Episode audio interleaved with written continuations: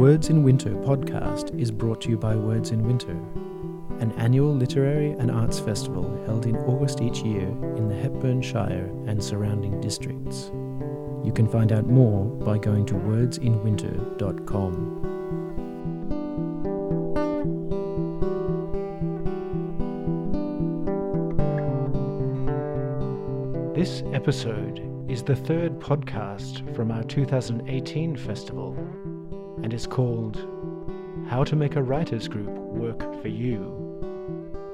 In it, Vivian Ullman, Mary Delahunty, Anne Bolch and Rebecca Collis explain how they decided to risk social discomfort and creative derailment by workshopping together. After 3 years of facing these challenges, they've joined us to share some hard-won wisdom. In this podcast, they provide some guidelines for safe, fun, and effective workshopping, and discuss how workshopping can improve your writing. We hope you enjoy How to Make a Writers Group Work for You. So welcome everyone, thank you for coming. My name's Anne. First of all, I'd like to acknowledge the traditional owners, the Jaja Wurrung, the elders past, present and future, for taking care of the land in the way that they have.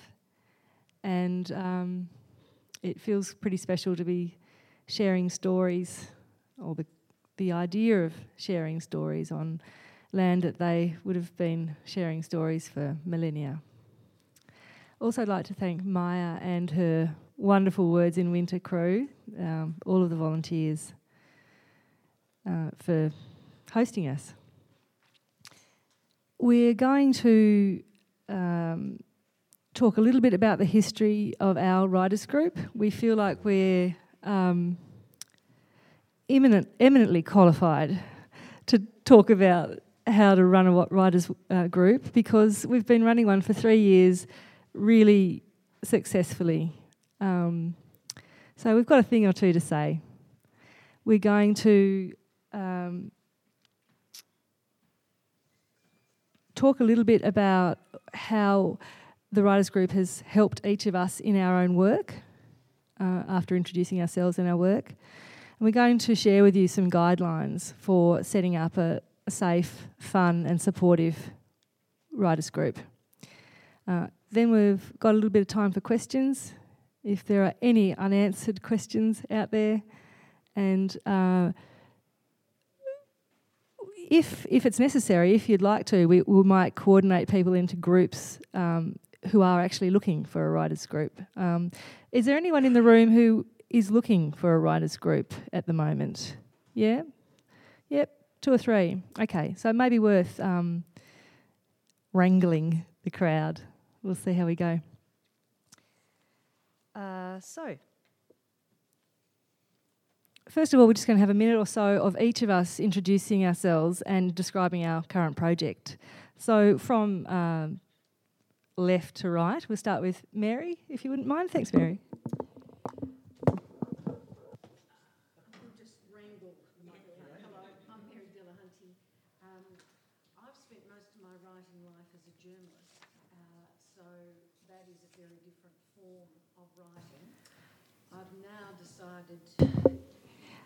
I've now decided to take up the challenge of fiction. So my project at the moment is a fiction.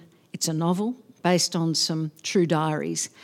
My first 2 books were both non-fiction and were published in 2010 and 2014.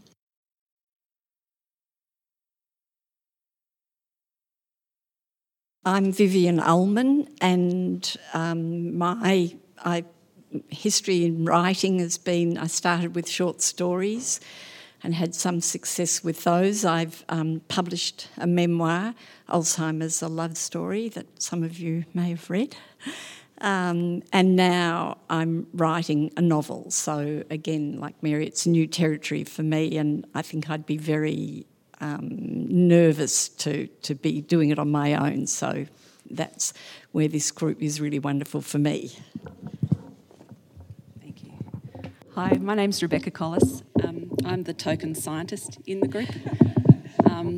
I've really only called myself a writer since 2011 when I did a short course at RMIT in writing children's fiction. So that's where my work's a bit different from other people in the group. I write for young adults.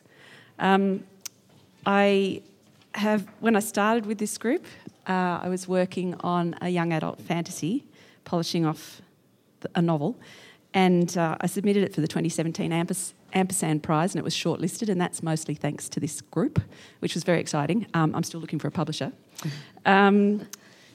This year I've been focusing on a contemporary young adult novel, which is called Dolphins Aren't Vegans. And I'm calling it a crush com because it's like a junior rom-com. And it's also a mystery with a splash of magic realism. So I'll give you the pitch. 3 teen misfits battle body shame, illiteracy and homophobia, as well as a con artist whose scheme threatens their beachside home. Fortunately, the teens have another con artist on their side, a dolphin with a wry sense of humour and a passion for sausage rolls. So I'm still working on that one with these guys, but I've also submitted that to the Amsterdam Prize this year. And meanwhile, around all that, I make a living as a freelance copywriter, and I mostly work, because of my science background, with research organisations and tech startups in that sort of area. So a different kind of writing. And Dolphins Aren't Vegans is really good fun. It is as funny as it sounds. It really is. My name's Anne Bolch, and I'm a writer, editor and story coach. I have my own business called A Story to Tell over in Woodend. I help writers and families and businesses to tell their stories from ideas phase all the way through to helping to publish if that's what you need, all the steps through. My current fiction project is the work in progress. It's called Fourth Drop. It's in its 6th draft. It's been going for 10 years. But I love it as a project. It's a love story set to the tune of the Tasmanian forest debate in the late 80s. So it's got a fair bit of social, political and familial drama going on. I was raised in Tassie. I felt the effect of that debate pretty severely. Who knows how many drafts it has to go. Before we move on, in a moment Viv's going to read a couple of extracts from a book. No, it's not called... It's a chapter called Honey Your Craft. The book's called... Tell It Slant. Tell It Slant. About the nature of workshopping and the history of workshopping. But we just thought we'd give you a quick overview about how our group formed, just to give you a sense of how these things can form. The only person missing from our group today, Ilka, brought the group together. She couldn't be here because of another commitment. She brought the group together because she thought we would all get along well. We all have some sort of link to Woodend, and to that end, so far we have got along very well and helped each other write and produce and be accountable and support. We meet pretty close to monthly. We meet on a Friday afternoon. We submit our work a week ahead. We submit up to about 5,000 words. We allocate 3 hours for the meeting and allocate cake as well. And we allocate about 30 minutes per person and about 30 minutes just waffle, chatty, take over a bit more time. That gives you a bit of a sense of... we're all fiction writers, Ilka as well is writing fiction, so the genre is really similar in this case, though wouldn't be necessary, depending on your experience and who you were and the respect you had for the cross genre. So Viv, if you wouldn't mind reading us a couple of extracts. Yeah, so that's, as Anne said, this is from Tell It Slant. It begins with a quote from Tony Kushner saying, The fiction that artistic labour happens in isolation and that artistic accomplishment is exclusively the provenance of individual talents is politically charged and, in my case at least, repudiated by the facts. While the primary labour on Angels has been mine, more than 24 people have contributed words, ideas and structures to these plays. So we're part of a tradition. So then the book goes on. Tony Kushner, in the quote introducing this chapter, states the case strongly, but not, we think, too strongly. Writers need feedback. The myth of writers as loners who follow their vision and remain true to their inner muse, bucking rather than embracing outside help, is very much a myth. It was created largely by the writers of the British Romantic period, whose artistic mythologies we still cling to, though those writers themselves used one another unceasingly as idea sources and sounding boards. Virtually all writers do. I write, said Terry Tempest Williams, in a solitude born out of community. The modern writing workshop or writing group is not an innovation, but a form of learning that can be traced back as long as literature and the arts have flourished. This one just says, it goes on, so you can use this chapter to find ways to create your own workshop group. The chapter ends with saying, remember that a group of writing friends once sat in the house during a thunderstorm and challenged each other to write a ghost or horror story and then met again to share their efforts, one of which was Mary Shelley's classic Frankenstein. It was a book that would never have been created any other way. So on that, it's a perfect opportunity to now talk a little bit about the value that workshopping has given to our work. And perhaps I'll start this time and go this way. For me, it provides monthly accountability. Being so busy working on other people's stories, my work does suffer. It's one of the last things to be listed on the list of things to do, and it's often the case with, you know, a lot of people. And there's reward for meeting those deadlines. The reward is the engagement with one another, with the ideas. People know my work really well. They're witnessing the process and they're with me on this journey.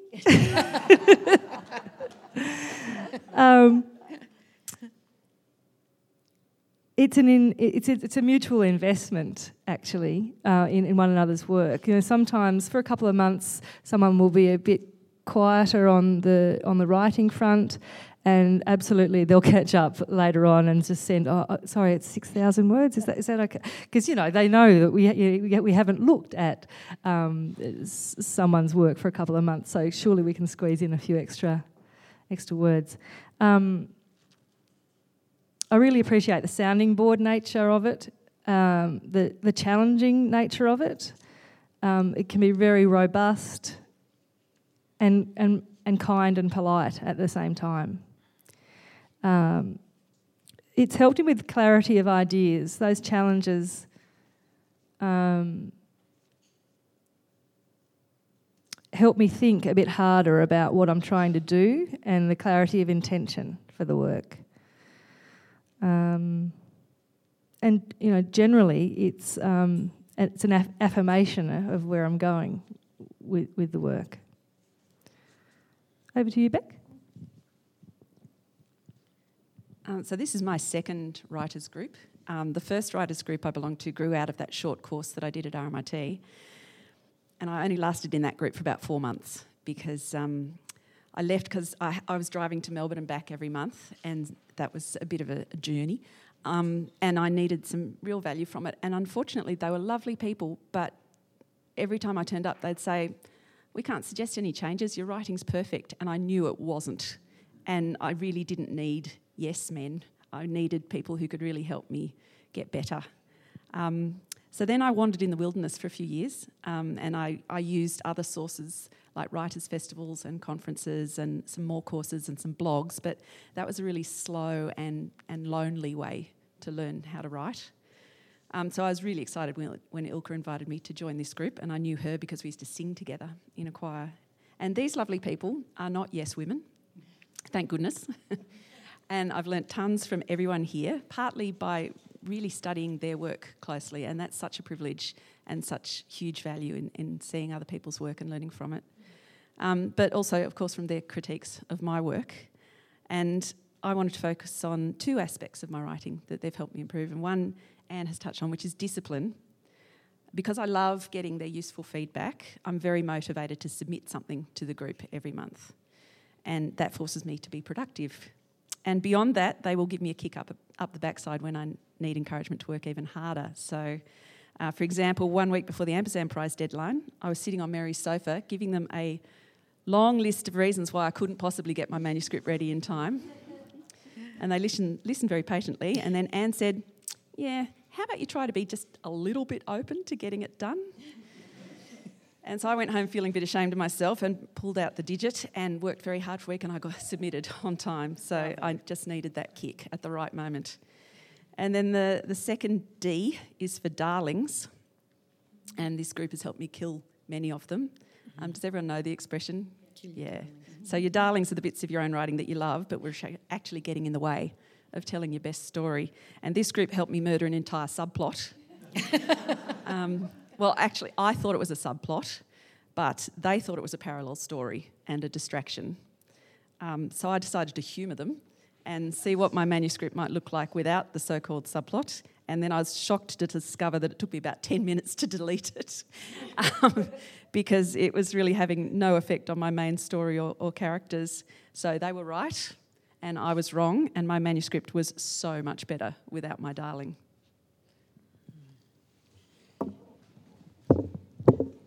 I was just thinking that yesterday in the session with Susie Fox, she was talking about, I think her novel went through about, I think she said 100 drafts. So I'm sure she didn't, I'm sure she didn't do that alone. So I've been, when Anne said about her writers' groups, I thought I've been in about five that I can think of over a lot of years.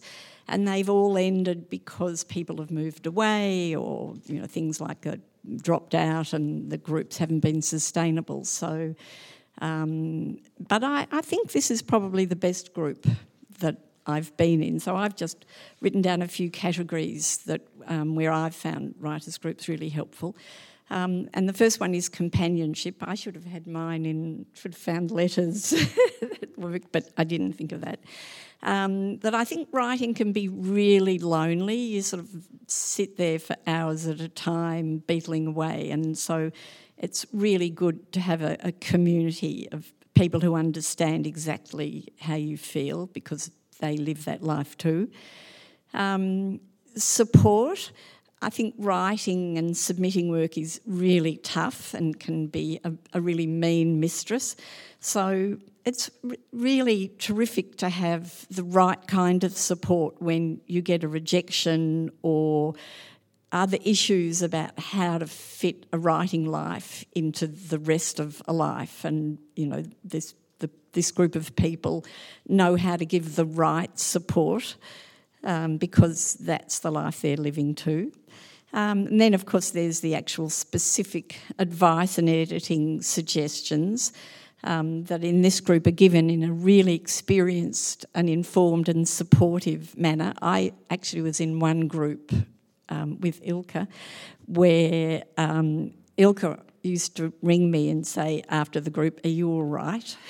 because it was not always nice. And then the other thing is, as Beck said, that reading other people's work teaches you, and studying it teaches you how they solve the problems, some of the problems that you might have. Again, it's the motivation, a cheer squad to help you fight self-doubt, and then the deadlines, because you're sort of eager to get the work done in time for the meetings. There's other advice and suggestions that comes out of the group, such as books or articles to read or other writers who are coming to Australia to talk or, you know, all sorts of resources like that. And the other one I've called personal development. And I think that writing, I think it demands a mixture of almost like grandiosity and humility, because there's so much stuff out there.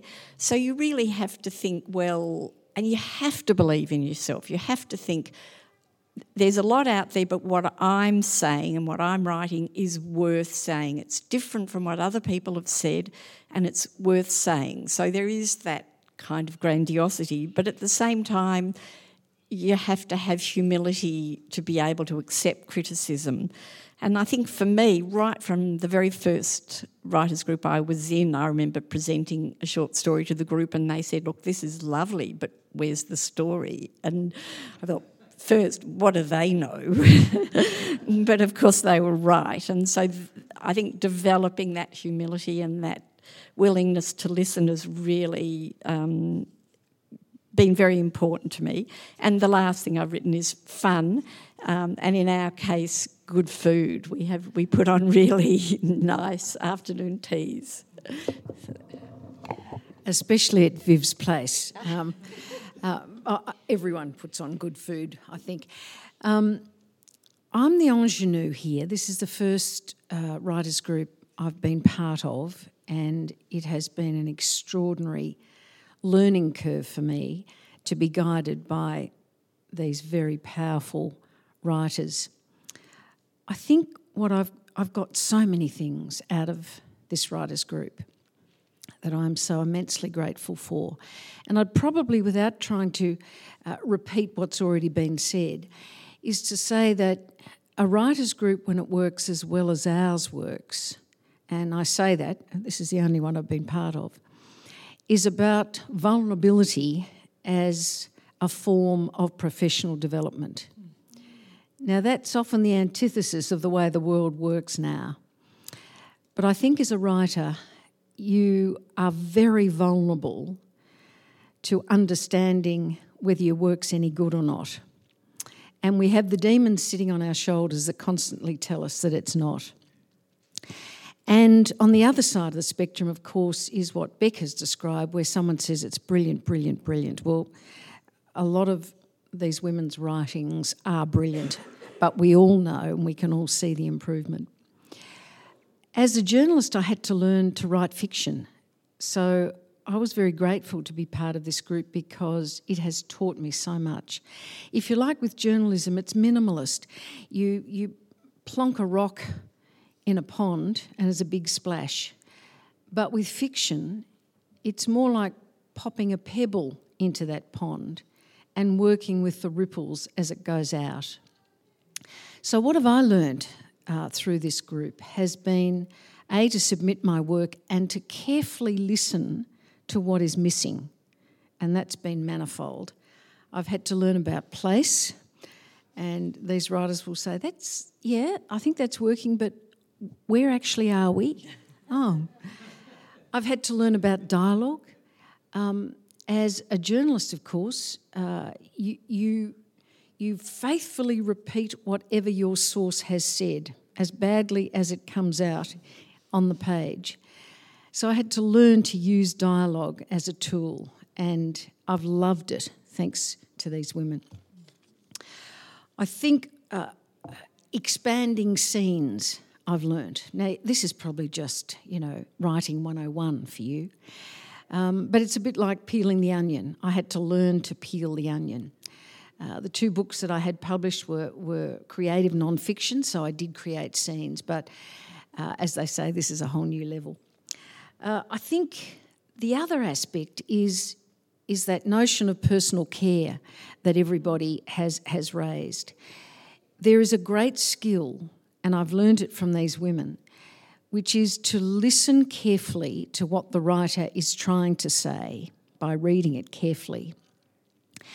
And then not saying, well, I would do this, but simply say, have you thought about this option? Or to gently ask you questions, why would he do that? And get the author to answer it.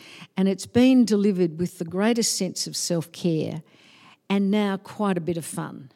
We all know what our favourite words are in our scripts. We all have those little ticks. We also have a scientist who's been very, very good for me. A fact checker.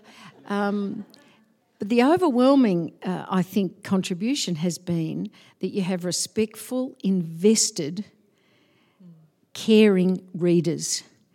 And if you can get that when you're writing the book, you have a good chance of finding those readers when you publish it. Oh, I'm still writing notes about you, what you've just said. Respectful, invested, caring readers. Hmm. Thank you all. So now we've got a special list of guidelines for safe, fun and productive workshopping for writers, which Beck's going to reveal. She didn't want to turn it around too early. No, the big reveal. That's right. If you're a note taker and you like taking notes, that's how you take it all in, please do. But we do have small photocopies of what we're putting up. Of course, you could try and take a photo of that too. See how you go. But yeah, later we'll give you some copies. So, to the practicalities, the who, the where, the when and the how. Under who, we're thinking about the numbers of members that you want. 5 works really well for us. If one person can't come, there's still a good number to meet. More than 5, if we all wanted to workshop, it would take quite a long time. So it's a really sweet spot for us. Also, if it comes down to a vote about who thinks what is good and who thinks what out, there's an uneven number. Consider your size of venue. You might want to meet in a privately public space like a library, or we meet at each other's homes. We take turns, which works beautifully for us. Frequency of submissions, the length of submission, when you'll submit it, so how long people have to read it before actually discussing it and feeding back together, and the duration of the discussion. And that all of this, you can set it up and then be somewhat flexible about what's working and what isn't. And we have had to be responsive to what's working and what isn't. That's probably been the only challenge that we've had in the 3 years working together. And we realised that we had to set our... This is more about the when. We had to set our meetings well ahead of time, and we had to stick to them, rather than if someone couldn't turn up, we then try and renegotiate, because it gets really messy and wastes a lot of people's time. And you know that string of email that is, doesn't work. So, yeah, we set our meetings 3 to 6 months ahead and stick to those. And if you can't come, you can't come. You come next month. So deciding on the genre as well. Do you want to exclude any genres or include all genres? Does it have to be the same genre? As I said, we're all working in fiction, and that's quite handy. But I have been in groups where we've been working on non-fiction and fiction, and that's worked quite well. Though this leads me to the next point about the level of skill. Some people reckon that you should keep the level of skill the same, but then there's an argument, the general level of skill the same and experience the same, but there's an argument there too that suggests that then it's possibly or the inexperienced leading the inexperienced.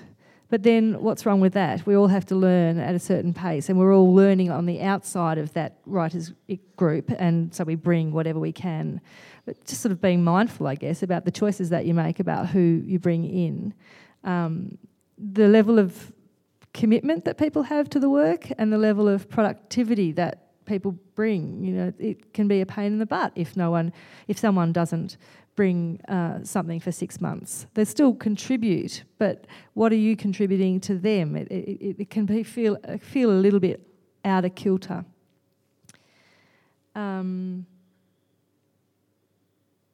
So the where has pretty much been covered there, as has the when. Allow enough time to give each other the time. For each other's work. as I said, we submit in advance and by email a week before. Sometimes it's only a couple of days before, but that's only one person, and so that, you know, you've read a few things ahead of time, and then that person's already flagged that it's coming, and it usually does. Mm-hmm. We like to return a clearly marked either digital or paper copy to the person so that they have a reference. You know, we might be jotting notes madly or just not, maybe just sitting, taking it in as we're chatting. But then it is nice to have something tangible where the author, the reader has engaged earlier on with notes, and so you can refer and remember. And being reliable but flexible, that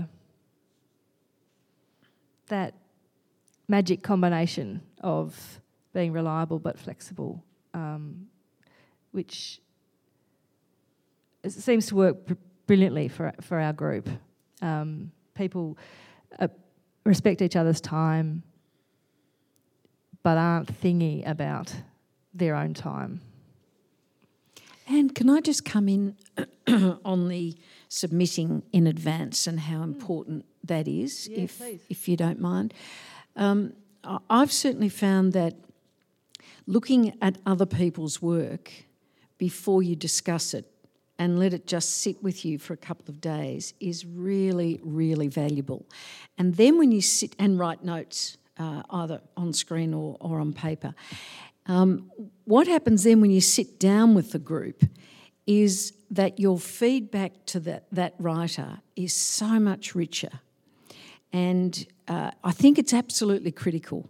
Again, I say this as the ingenue, but if you haven't read the work at least a few days beforehand, the quality of the feedback and the discussion is so much more limited.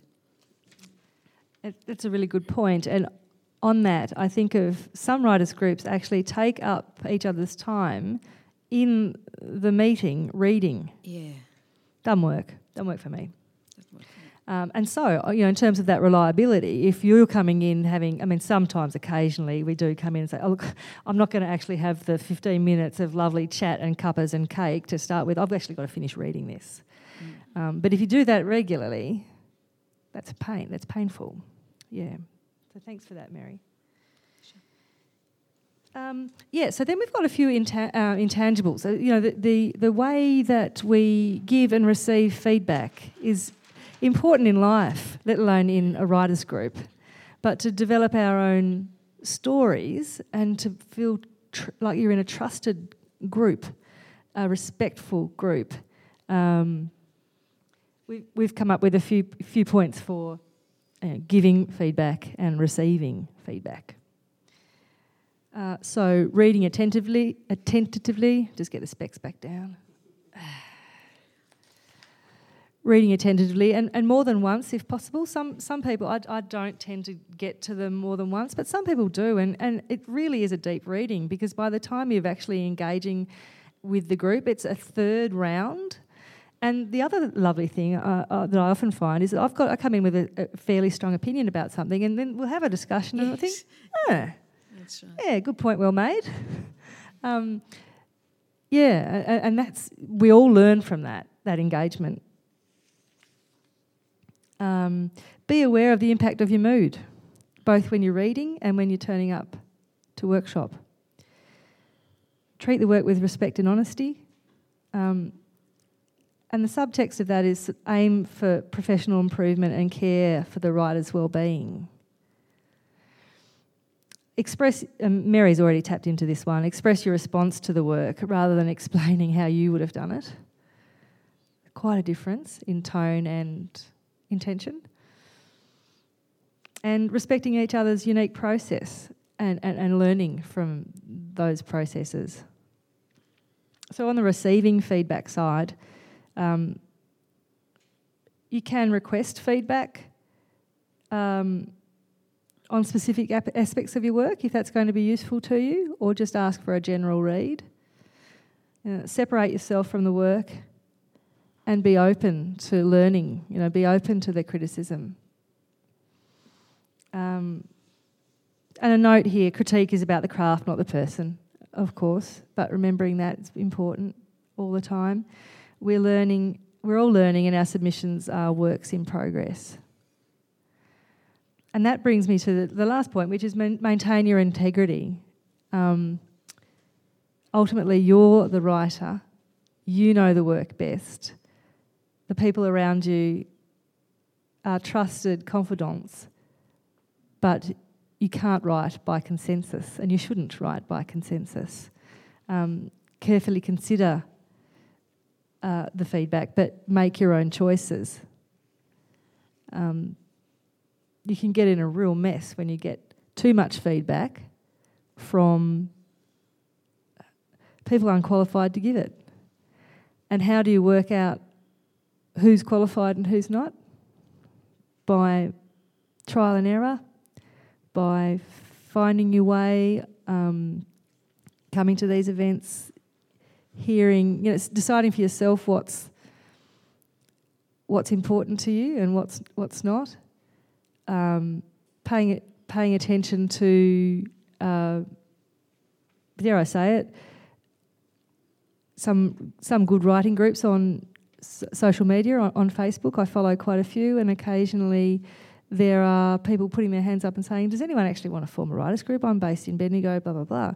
And they'll form. But you do need to take care of your own work.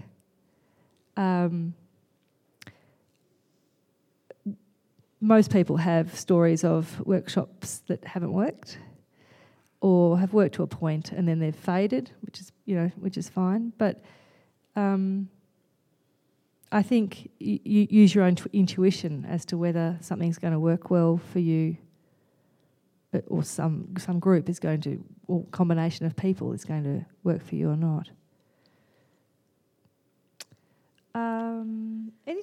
Anything that you gals want to add at this point? Oh well, I'm going to add a few bits, but yeah, Viv, okay. Do you? Yeah. I was just thinking, you know, a writing group is totally different to a book group. And probably most of us belong to a book group or have belonged to a book group. It's a totally different spirit of engagement. There are a couple of parallels. I mean, you obviously all read the same piece of work before you come to the discussion, and you all give your feedback. But it's often feedback about how I felt about the work as a reader. This takes another dimension. It's how can I support the writer in making that work better? And what I've learned is that I learn from the others in the group, the way they write, the way they write their grammar, the way they write their dialogue, their pacing, the tone and mood of the piece that comes to the group every month. And so in giving honest and, you hope, constructive feedback, you're actually getting so much more because you're reading work and analysing it and often thinking, that was brilliant, why was it good? Why did I love that? Why did I love the energy of it? And perhaps you can take some of that into your own work. I just wanted to mention, you were saying, Anne, about with this group that we email our work around about a week ahead of time, and that does work wonderfully. But I think actually just about all the other groups I've been in have mostly we've sort of read the work at the time, and it does take up time. But it didn't feel terrible. I mean, you can probably get through less, or the meetings have got to go be longer. But if that suits a particular group for whatever reason, they can't get their work, you know, they're sort of flying by the seat of their pants and they can't get it done beforehand or, you know, whatever. And I was in a group once that met at one stage, we were meeting weekly, so it was a really lot of pressure on. And actually that was the toxic group. Yeah, but it's not impossible to do it that way, and it can be done. And then also sometimes, well, I guess the extracts that you read would need to be shorter. That's a bit hard to read 5,000 or 6,000 words at the time.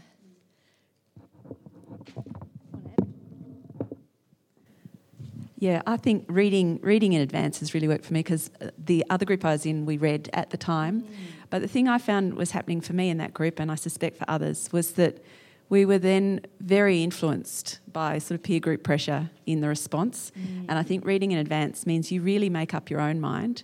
And then you come to the group, and as Anne says, sometimes you know there's discussion and debate and you change your mind.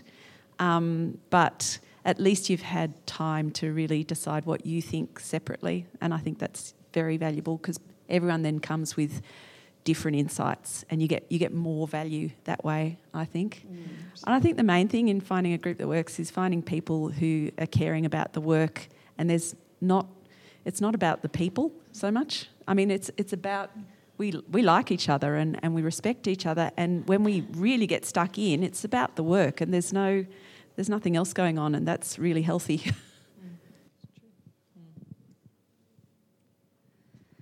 So enough about us. We've got a good 5 minutes or so to ask any question, for you to ask any questions that we are really happy to field. And the other thing, whether or not there's questions, we're happy to do is do a kind of a group brainstorm about how you might find a writer's group. First of all, though, does anyone have any questions? Or has it been very clear for the last 45 minutes? Yeah. Hello, thank you very much for that. I really appreciated it. I was interested when you were talking about kind of being honest about what could work better as the group structure or format or approach, and I was just interested in what were some of the things you realised you had to change or move on from or develop to get it to work better. Yeah, thanks. That's a really good question. The only one that I can think of straight up is one that I've mentioned a little bit about, which was we were being so nice about being flexible when someone couldn't turn up, that then we would start changing it, even though 4 other people could turn up, and one other person that didn't, the next option wouldn't work for another person, and then before you got it got very messy.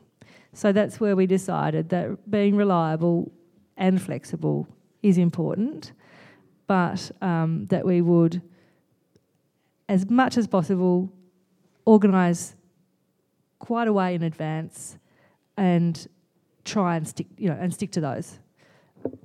Anyone else want to add? Yeah, so I just as far as the writing is concerned, I have a tendency to overwrite. So, throw images and, really get carried away. And Mary will say, I find that, when I take things away, the images are clearer. If it's too cluttered, the reader can't see. So things like that. So they're well expressed, so they don't hurt my feelings, or because she said I find that, and I know Ilka said to me early on, I have a tendency to do this, and I see you do too, and that's really helpful, because then you think, oh, there's nothing wrong with me, these other wonderful people do it as well, and then you can hear it and learn then, and I can see my work through Mary's eyes, and I think about Mary stripping things away. So that kind of thing has really been a good lesson for me. I don't think we've changed anything else about how the group works, because I think we lucked onto a good formula, actually. So I think it was, as far as I can remember, the only thing that's changed in the way we do it has been setting dates, and if you can't come, bad luck. Yeah, probably raises a really good point, because, as I said, it's the first one I've done, so why do I think it's worked? Well, maybe, you've got to think very carefully about who you work with. And I didn't know all these women before Ilka asked me if I would like to be part of it. But I think you need, what I'm trying to say is I think you need one person or two people who knows all of the group, because you can't really suck it and see. Well, you can, but sometimes there's a lot of hurt feelings and disappointments. So if, you know, one person knows all the group, or a couple of people at least know one or two in the group, I think you then have a sense of, yes, we're all at different levels, but there's a seriousness of professional commitment to do the writing. Yes, another question. Whether it's just to add, maybe helpful, I belong to a group that was for 3 years in Sydney, and I moved to Daylesford about 6 months ago. Three of us knew each other very well because we'd gone through a degree together, but we didn't know any of the others, but it all came through the New South Wales Writers Group. Doing non-fiction writing and things, so that drew in people who that was the genre they wanted to be involved with. So we just set up some guidelines for the working group, which are very similar, and I was really pleased to see that as your group. And then that helped if someone, there were one or two people who really got over the top in terms of criticism in a difficult way rather than thoughtful and respectful. So that sort of set another guideline to be able to deal with that if it did arise. A big mob. Thanks for that comment. It fits with something that I wanted to say about... our first meeting was pretty much about how we're going to do this, why we're doing it and how we're going to do this. And I think we're not always going to benefit from having a central person like Ilka to bring us together. And so you may have to spend more effort on setting up your guidelines and maintaining those guidelines, you know, just even by matter of course, the first few months, mentioning the guidelines at the start so that they are gently and persistently there. Thanks for that. Oh, we're going in a row. One question. I'm here at one time. Kevin Charles. Oh, hello, Kevin. Have you ever considered a retreat? Rube Lyman does it about every 6 months. We go to Axe Creek and then we go to Phillip Island. And it's terrific because some people have got kids. Very demanding jobs, you get away, you work your butt off all day and you play into the night. I could recommend a good red wine called Writer's Block. And our group is called actually Secret Scribblers, and there's also red wine. So whenever but that's just a thought I'll throw in. And I'll just add very quickly that luckily our group includes a psychotherapist, because when the world started falling off it was a bit of warfare. She solved it all wonderfully. Oh, thanks for those really good two tips. Yeah. Great. Yes. Yep. So we've run out of time, I guess, to brainstorm how you might form a writers' group. But those people who do, are looking for people to join together as writers' groups. How about we meet just outside? We'll exit. And we'll meet just outside, and who knows, it might come together. I'm not promising after pulling people together that it's going to work brilliantly forever. We've also, as I said, got some guidelines for you, and also some bookmarks for you to take away. Thank you so much for your participation and your attention.